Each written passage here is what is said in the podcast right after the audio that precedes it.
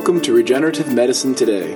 This is AJ Malkowitz. My co host, Leah Kaufman, will tell you a little about what you'll hear today in podcast number four.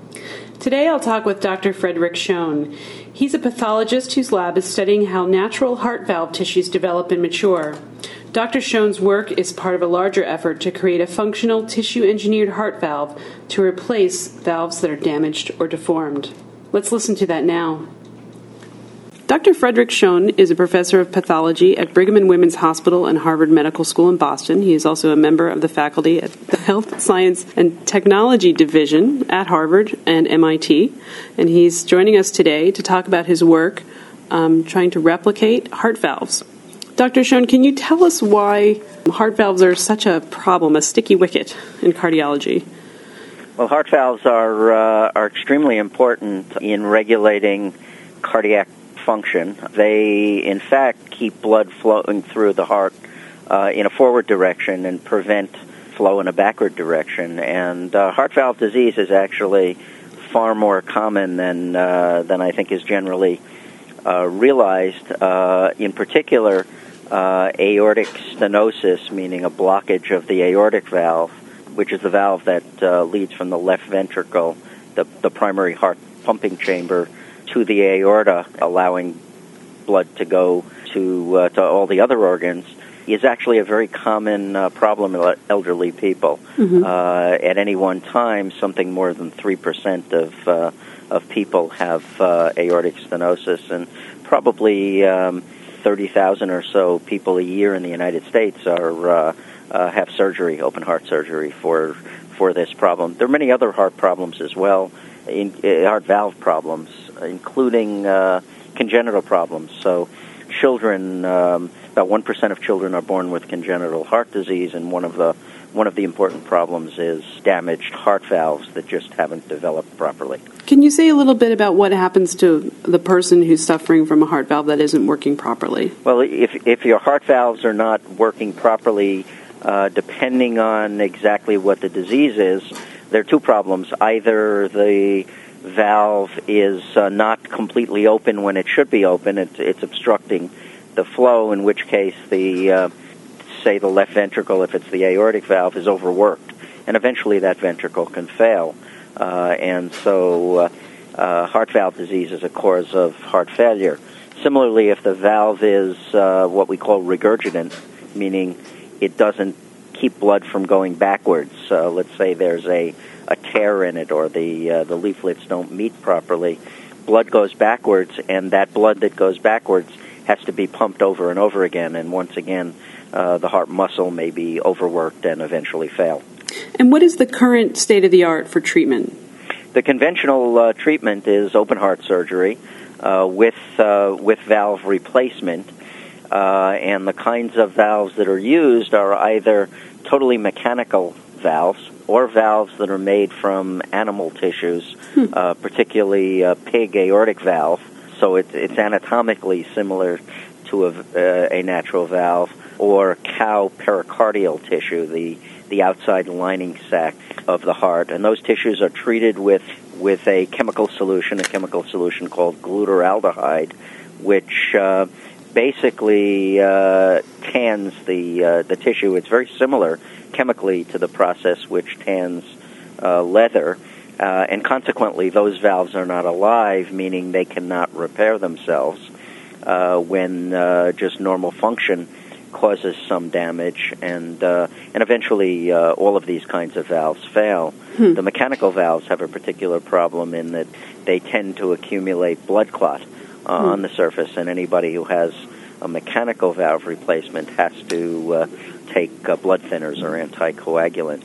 It's a particular problem in uh, in children, where uh, children who have congenital valve problems and need valve replacement may require multiple operations as they outgrow the replacements are put in. So that if one could truly have a valve that would grow uh, and repair with the individual, this uh, might be a, a, real boon to children uh, and also uh, have a greater longevity in adults.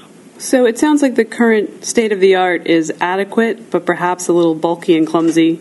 You need I think to. that's a great way to describe it. Many people have been helped in the 45 years since uh, since heart valve replacement really began as a as a widely used clinical procedure, uh, and people generally do well. But uh, we could be serving these folks a lot better. and what do you? What is your lab's vision and the field vision of that better way? What are you working to Well, I do? think there are there are several visions. One is to conceivably grow a heart valve on the bench by taking appropriate cells, perhaps even from the individual who would be the recipient of the valve, uh, to eliminate any immunological problems. Actually, take cells uh, and take a um, uh, a synthetic plastic formed into the shape of a valve that you would have as sort of a mesh, and you would uh, actually put the patient's own cells on this plastic valve on the benchtop in the laboratory. You would grow the um, the cells into a tissue on this plastic, still still on the benchtop, and then uh, ultimately implant that as the heart valve repa- replacement uh, in the diseased individual. That's one way of doing it, and and alternatively, the thought is, although we're a long way from uh, from either really of these approaches, is to truly understand how heart valves develop in all of us as we are uh, fetuses, really in in the womb, uh, to understand the processes that take place, to understand how the heart valves actually maintain themselves and um, remodel as damage occurs during our, our lifetimes, uh, and use those processes to hopefully actually repair uh, heart valves without the need of an operation. And We're a long way from that, but it's very exciting. That's what your lab in particular is That's doing. what right? we are most interested in. Those two kinds of uh, approaches. This is a very uh, a very difficult problem. The heart beats uh, about 40 million times a year, so these valves have to open and close and not uh, not accumulate damage that can't be repaired. Uh, while this is happening, and some some artificial valve has to work fully at the moment you at the surgeon implants it, and uh, has to continue working for the life of the individual. And this is a great um, reminder to our listeners of the challenges of regenerative medicine. That you, you know, the body is sort of an amazing machine that's evolved and developed to work in the appropriate ways under, you know, incredible mechanical and physical loads. So it's important for your lab, for instance, to know how those functions come into being in the first place, because there's sort of no sense trying to recreate them in a lab or synthetically unless you fully understand them so that you know your replacement tissue works completely and works well. Absolutely, and I think you've just said something very, very important that let me try and emphasize, uh, which is in order to do these kinds of therapies, uh, we uh, have to take advantage of basic biology and physiology and pathophysiology in understanding how normal structures work uh, and how diseases keep them from working. But the converse is also true in that by studying these very, very novel kinds of uh, technologies and therapies, we may be able to understand better uh, how to take care of people and prevent the damage that we're talking about. So even you're saying even before you you fully realized a synthetic heart valve in the lab that can be used in people that you're that medicine is progressing because of the work that you're doing to understand the, the basic Um, disease process. and and uh, there are many byproducts to this research which uh, have a much shorter timeline in terms of introducing them back into standard medical care. Oh, I see. So if we're 20 years away from a synthetic heart valve, or a, I mean a tissue engineered heart valve, I should say, then we're we're realizing gains even sooner. Definitely. Okay. Now you're a pathologist, which I find interesting. How is it that you got involved with this sort of work, and how is pathology important to this sort of work? Well, I came to this uh, to this field and my profession in a roundabout way. Uh, I began as a uh, as a material scientist in an engineering school, uh, and uh, I did my undergraduate work and and a doctorate in material science, working on fairly classical materials. When I uh, graduated from from my engineering school, I wanted to use my uh, my engineering in a uh, in a way that was more more effective towards social causes than working for an automobile company or uh, some other classical way that most of my colleagues were going. And I had the opportunity, very fortunately, to have as my first uh, position an industrial postdoctoral position that actually was working on materials for artificial heart valves and uh, other medical devices. At that point, biomedical engineering was a very, very young field that people really didn't understand uh, what were the appropriate career paths.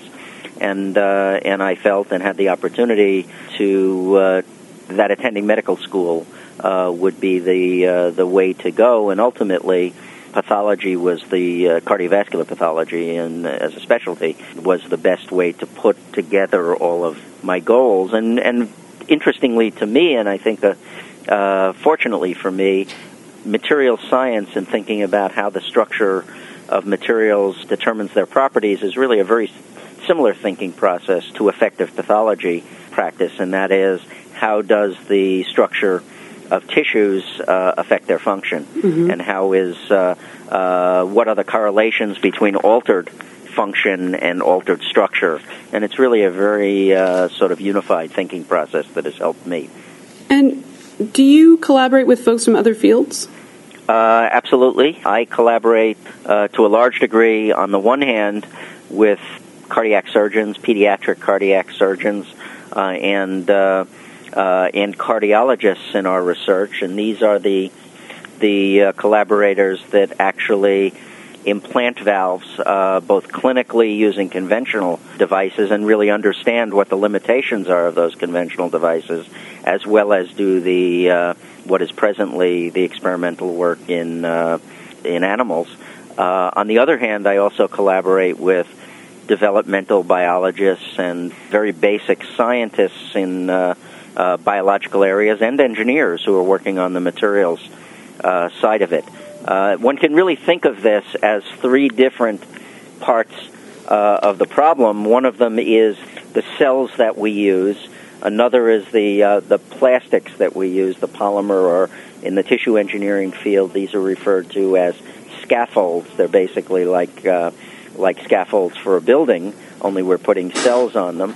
Uh, and then the third component is the real biological side, which might be uh, implantation, uh, requiring surgeons certainly, or the folks who do this on the uh, the bench top where they put the growing heart valve in what's called a bioreactor, which is a a vessel on the bench that reproduces uh, the mechanical environment that would occur in the body as well as the metabolic environment. It sounds almost like science fiction, but uh, it is, and yet uh, it's here today. It's yeah. what we can actually do today. The limitations are obviously in the translation to humans at the moment. Right. I actually was struck by a couple of things while listening to you talk. One was that there's clearly the folks that work with you, and you have this big picture view of the problem that you're working to solve. You may work on one component of it, but you're obviously aware of um, all how all the pieces of the puzzle need to fit together in order to realize the solution to the problem.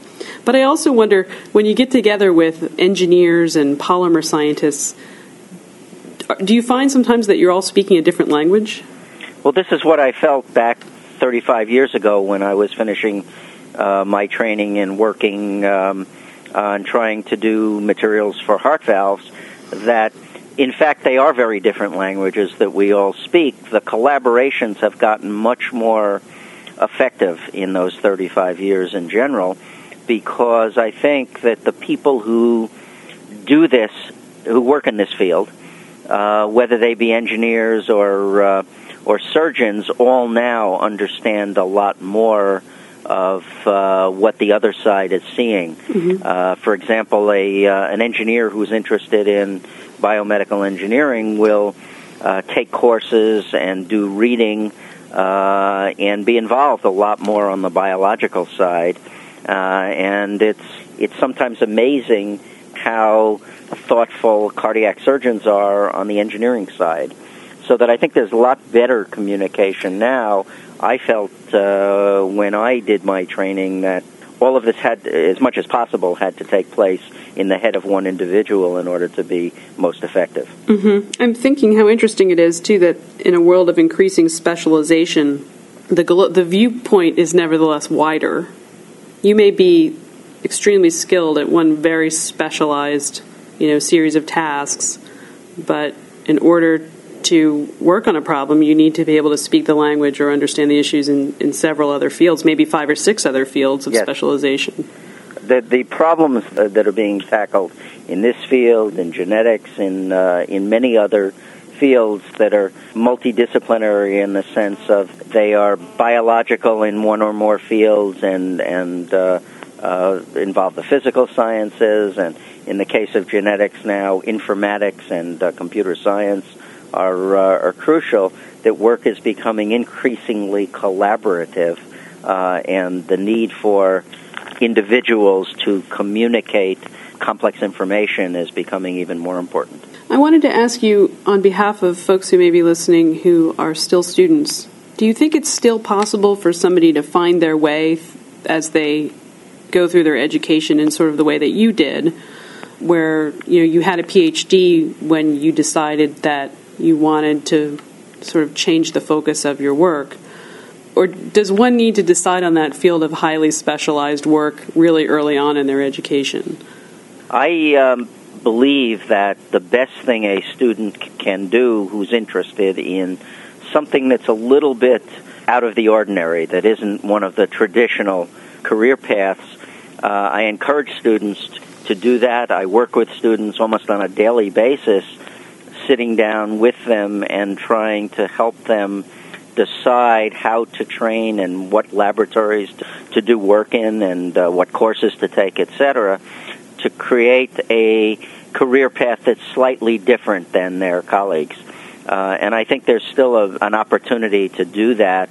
The most important aspect of this is not only uh, uh, what you come with in terms of your background and uh, your motivation. But very, very important in all of this is uh, identifying and working with appropriate mentors who have your career development uh, as their major focus, uh, and people who have seen the big picture and know where you might be able to find your way as a student.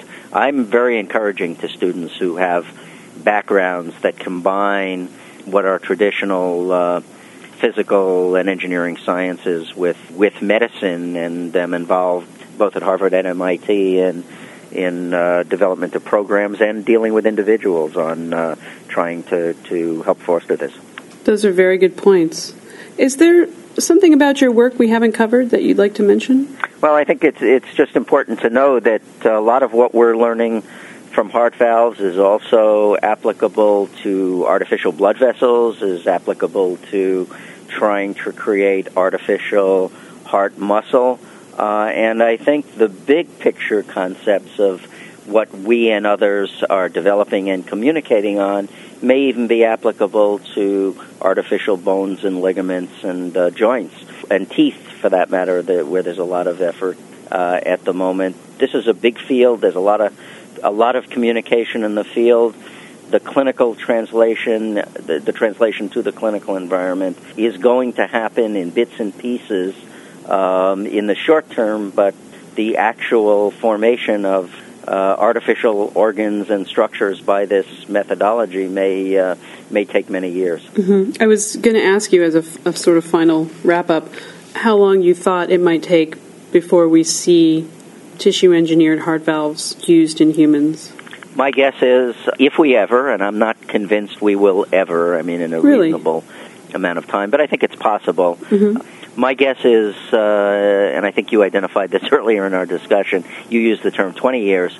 I think it's something between 10 and 20 years, quite okay. honestly. Right. So I think we have to be, uh, not to use a pun, a little bit sanguine in uh, thinking about how fast this will come to fruition, right. but uh, emphasizing once again, there are a lot of things that are being learned, a lot of important pieces of information that are being learned along the way, which are much more directly applicable to day to day medicine. Well, it seems to me that even if you could um, improve the longevity of the treatments that are being used now, where you know that they have obsolescence and you're going to have to replace them or exchange them sooner or later. But if you could do that less often, you're putting a patient through fewer surgeries, less risk, etc. Yes, certainly. Okay. I might just mention two other uh, kinds of advances that are ongoing uh, and actually are being used clinically that benefit from this kind of technology. Mm-hmm. Uh, last week it was reported here and I believe in the national newspapers an advance at uh, Children's Hospital Boston where a baby in utero was noted to have, uh, by tests that were done in utero, noted to have an abnormality that prevented a, the communication between the two sides of the heart that was necessary for life once the once the circulation changed from that in uh, in the womb to, uh, to after the baby was born, and so they actually did surgery during that uh, gestation. They actually operated on the woman into the uh, the baby, and the baby uh, is in very good shape hmm. now. Hmm. The baby's several months old now, so that's that's one instance hmm. where this kind of technology helps. And another one is a major area right now is actually implantation of heart valves, not by open heart surgery, but by means of catheters, so that uh, it is now becoming possible to put in an artificial heart valve without the need of an operation that goes through the uh, uh, the chest wall. Wow! Uh, and that it, those are in clinical studies on people, mm-hmm. being very carefully monitored, carefully analyzed by us and others, to, in the hope that these will be routine clinical treatments, probably within just a couple of years. Okay. Thanks so much for joining us today, and um, you'll have to come back in a couple of years and tell okay. us about uh, catheter-based replacement Great. heart valves. Thanks a lot, Leah. For those of you interested in learning more about Dr. Schoen's work, please see the links at regenerativemedicinetoday.com. So, Leah, what's our next uh, podcast about? In podcast number five, we'll be joined by Dr. Amit Patel. He's a cardiothoracic surgeon who is using a patient's own stem cells to treat heart failure. Look for podcast number five in early March.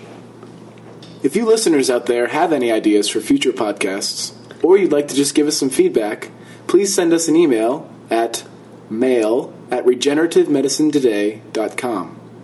We can't reply to individual emails, but we do welcome your suggestions. And let me remind you that we are not physicians and we cannot provide diagnoses or medical advice. We do hope you'll stay subscribed to Regenerative Medicine Today, sponsored by the McGowan Institute for Regenerative Medicine.